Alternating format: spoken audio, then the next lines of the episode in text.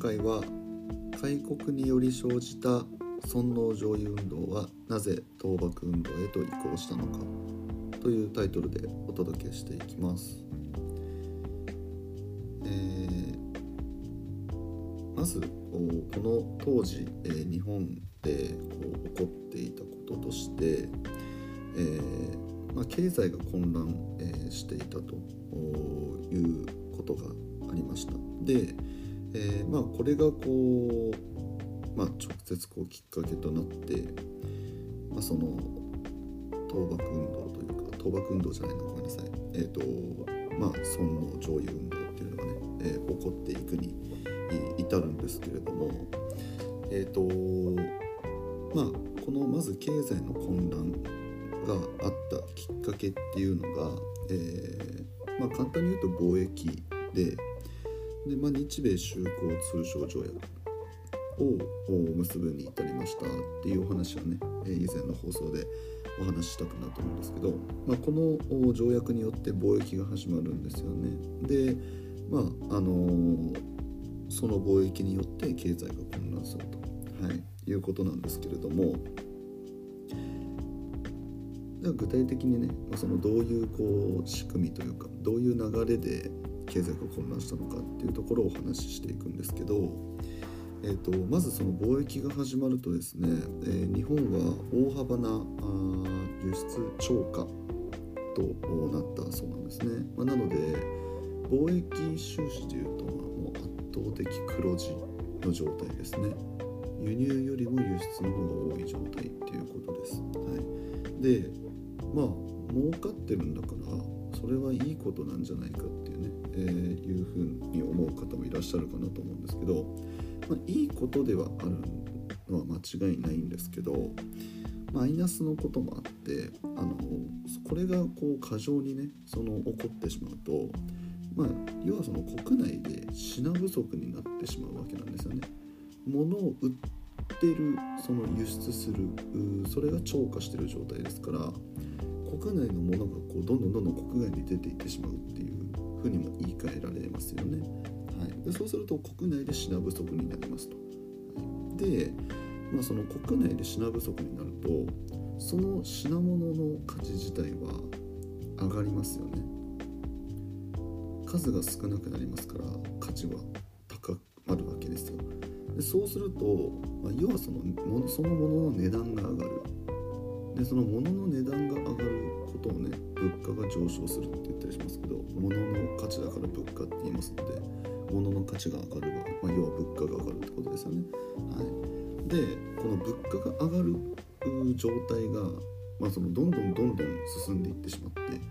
で、まあ、物価がねこう上がることをインフレーションって言ったりするんですけどあのよくねこうテレビとかのニュースでねこうインフレとかデフレとかこうお話聞くことあるんじゃないかなと思うんですけど、まあ、そのインフレですね。その状態が、まあ、その要は激しいインフレの状態になってしまったと。激しく物の価値がどんどんどんどん上がっていってしまうっていう状態になっていってそうなんですよ。で、まあ、今ねこの放送を収録してるのが、えー、2月の今日何日だ？25日ちょっと夜中なんですけれどもまああのこの時期はね物価が上昇していますよね。はい過去のアーカイブになっていたらねそんな時代もあったんだってなるかなと思うんですけど今現在ですね日本では、まあ、いろんなこうそれこそ海外での戦争ですとかあまあいろんなこうことが要因になって物の値段が上がってるんですね電気代なんかねものすごく上がってるっていう今そういう時代ですけどまあそういう風な状態だったわけですこの時代も。はい、で、まあ、まずねすごいインフレになってしまったっていうところが経済の混乱の一つです。でもう一つあって、えーまあ、ここの要因がね非常に大きいんじゃないかなと思うんですけど、えー、金と銀の交換比率が国内外で異なったということがあったそうでこれはね結構大問題です。これどういうことかっていうとその要は為替レートっていうんですかね。それがその基準が国内と国外で違ったっていうことで。で為替レートっていうとちょっと難しく聞こえちゃうんですけど、まあ、分かりやすく言いますね。あのー、ちょっとレートをね国外のレートと国内のレート当時のねレートをちょっとお話ししようと思うんですけど、えーと、海外のレートは当時ですね、えー、まあ、銀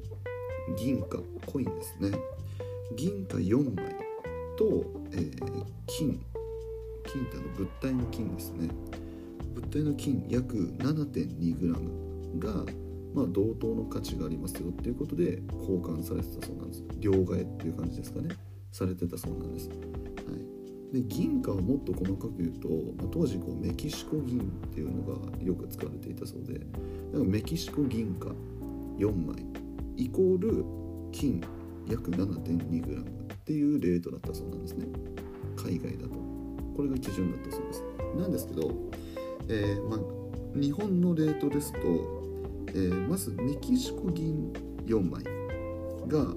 えー、まあ、日本の通貨一部銀12枚とイコールだったそうなんですよ。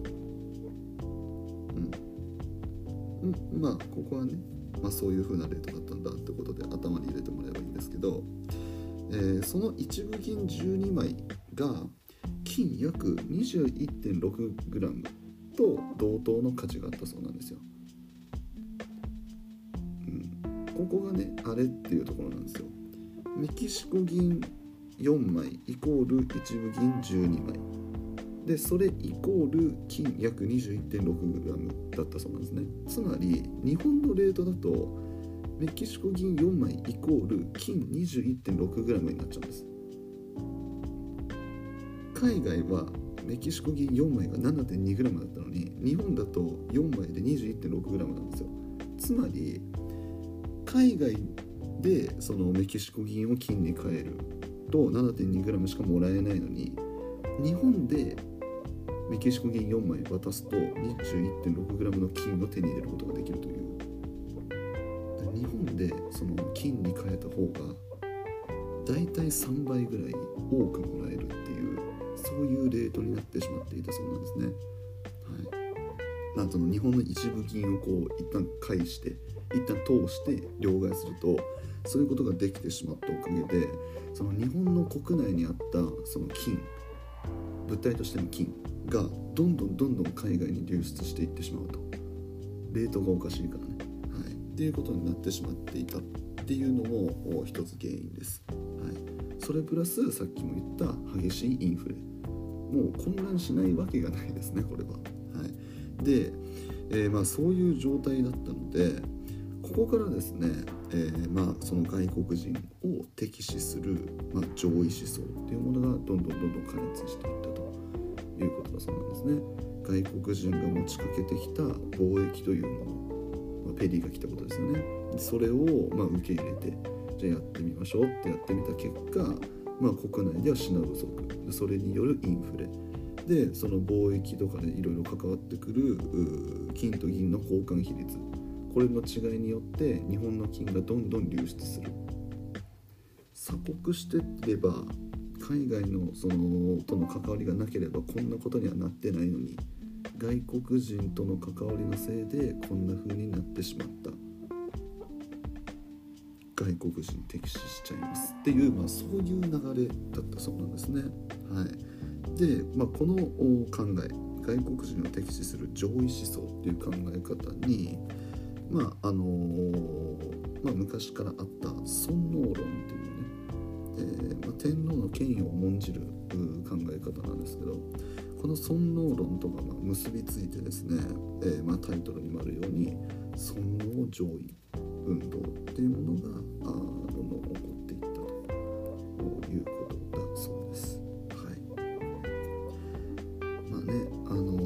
トの話なんかはね、うん、じゃあ海外に合わせればいいじゃないかっていうことなんですけどポンって簡単に変えられるものでもないですよね。うん、それこそね今あの、まあ、今とねこの時代ってその為替のこうなんか仕組み全然違うので、まあ、何とも言えないところなんですけど今もねこう円高とか円安とか、まあ、円高は今は言われてない円安ってねすごい言われててうん、じゃあそこのレートもねいじくっちゃえばいいじゃんっていう話になっちゃうと思うんですよ。これ言ってしまったら。でもそう簡単にいかないから今の日本ってね円安に苦しんでるわけじゃないですか、うん、この事態もね同じような悩みだったんじゃないかなって僕は思いますね。はい。でまあそんな中でねその上位思想っていうものがどんどんどんどんこう広がっていって高まっていくんですけれどもこの上位の考え方を断念せざるを得ない事件が起こります。はい、それがですね、えー、事件2つありまして1つが撮影戦争っていうものですね。撮影っていうのは薩が薩摩の薩です。で A がイギリスのことですね。薩摩藩対イギリスの戦争です、はい、これきっかけが、えー、以前の放送でね、えー、扱った生麦事件。ですね簡単にね事件の詳細話すと、えー、薩摩藩士がその大名行列の前を横切ったイギリス人を切っちゃったっていうそういう事件です。はい、でまあそのそのままね、まあ、切り捨ててその薩摩の大名行列は帰っていったんですけどまあイギリスのね元にね連絡が行きますねそういうね。はい、そしたらイギリスが怒ってまあ許さんとやり返すということで戦争が起こると、はい、いうことなんですが勝てるわけがないですよ。うん、そのイギリス一国とその薩摩藩ですから今で言ったらそのイギリス対鹿児島県みたいなもんですよ。イメージで言ったら。まあ勝てないんですよ。うん。日本総出でやっても勝てない。だろうに、ね薩摩藩だけで勝てるわけがないんですよ。っていうねあの戦争で、あの薩摩は負けました、外国は強いなということを痛感したという話ですね、はい、でもう一つの事件が四国艦隊下関砲撃事件という事件で、えー、これはですね、えーまあ、下関ってねえー、今の山口県の地名ですけど、まあ、長州藩とのあと外国とのね戦争なんですけれどもあの、まあ、下関のね、えー、まあ、海にその外国船がいたのでそのこの当時その上位の思想が強かった長州藩はですねあ外国の船だと撃てと何もされてないんですよ。何もされてないんですけど外国の船ですから撃ちましょうということで撃ったそうなんですね。で、まあ、追い払ったと。やったぜということだったそうなんですがうんよくもやってくれたねということで、まあ、これも同じですね。もう報復だと。やり返しだということで、えー、4カ国が連合艦隊で、えー、長州藩に報復をしてくると。で4カ国ですね、えー、アメリカイギリスフランスオランダです。の当時日本とは比べ物にならないぐらいのイケイケの国です。でその国とその4カ国と長州藩のみ、4カ国対山口県みたいな感じですね。もうこれも勝てるわけがなく、はい、もう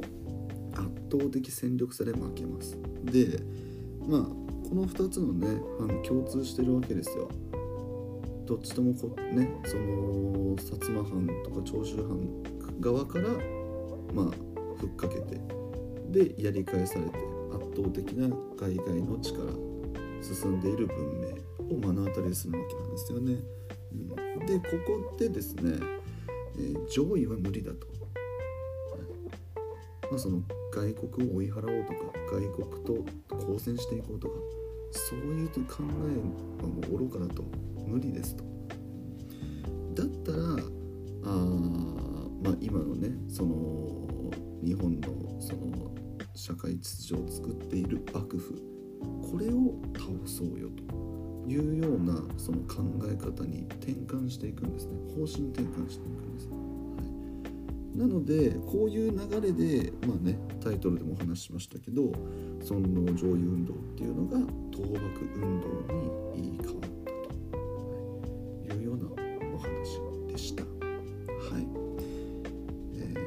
かがだったでしょうか、えー、今収録しているのがですね23時を回ったところなんですけど申し訳ございません、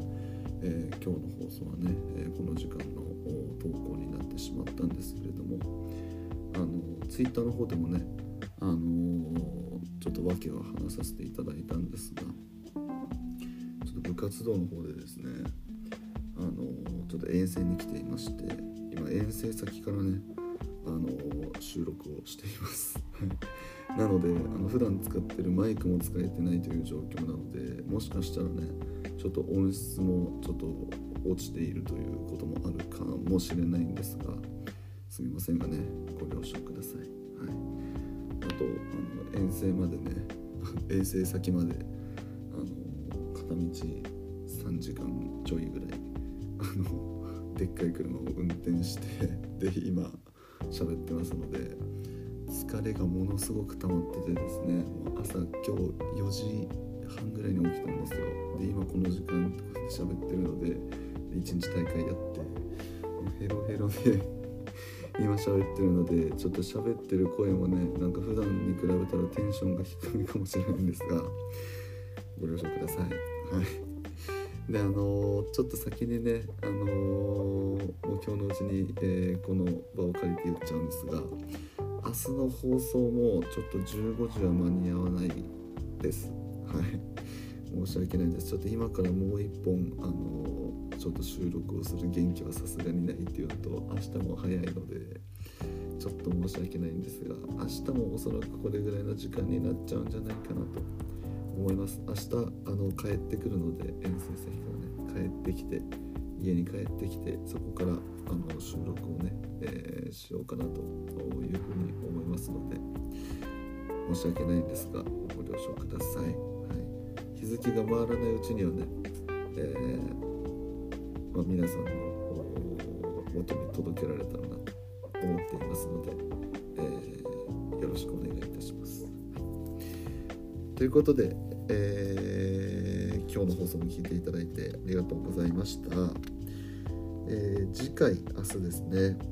薩長同盟成立によって倒幕派と幕府との攻防が激化。というタイトルで、えー、お届けしていきます。このチャンネルでは現役高校教師が気軽に楽しく学校の勉強に触れてほしいという思いで喋っておりますので次回の放送もぜひ聞きに来てください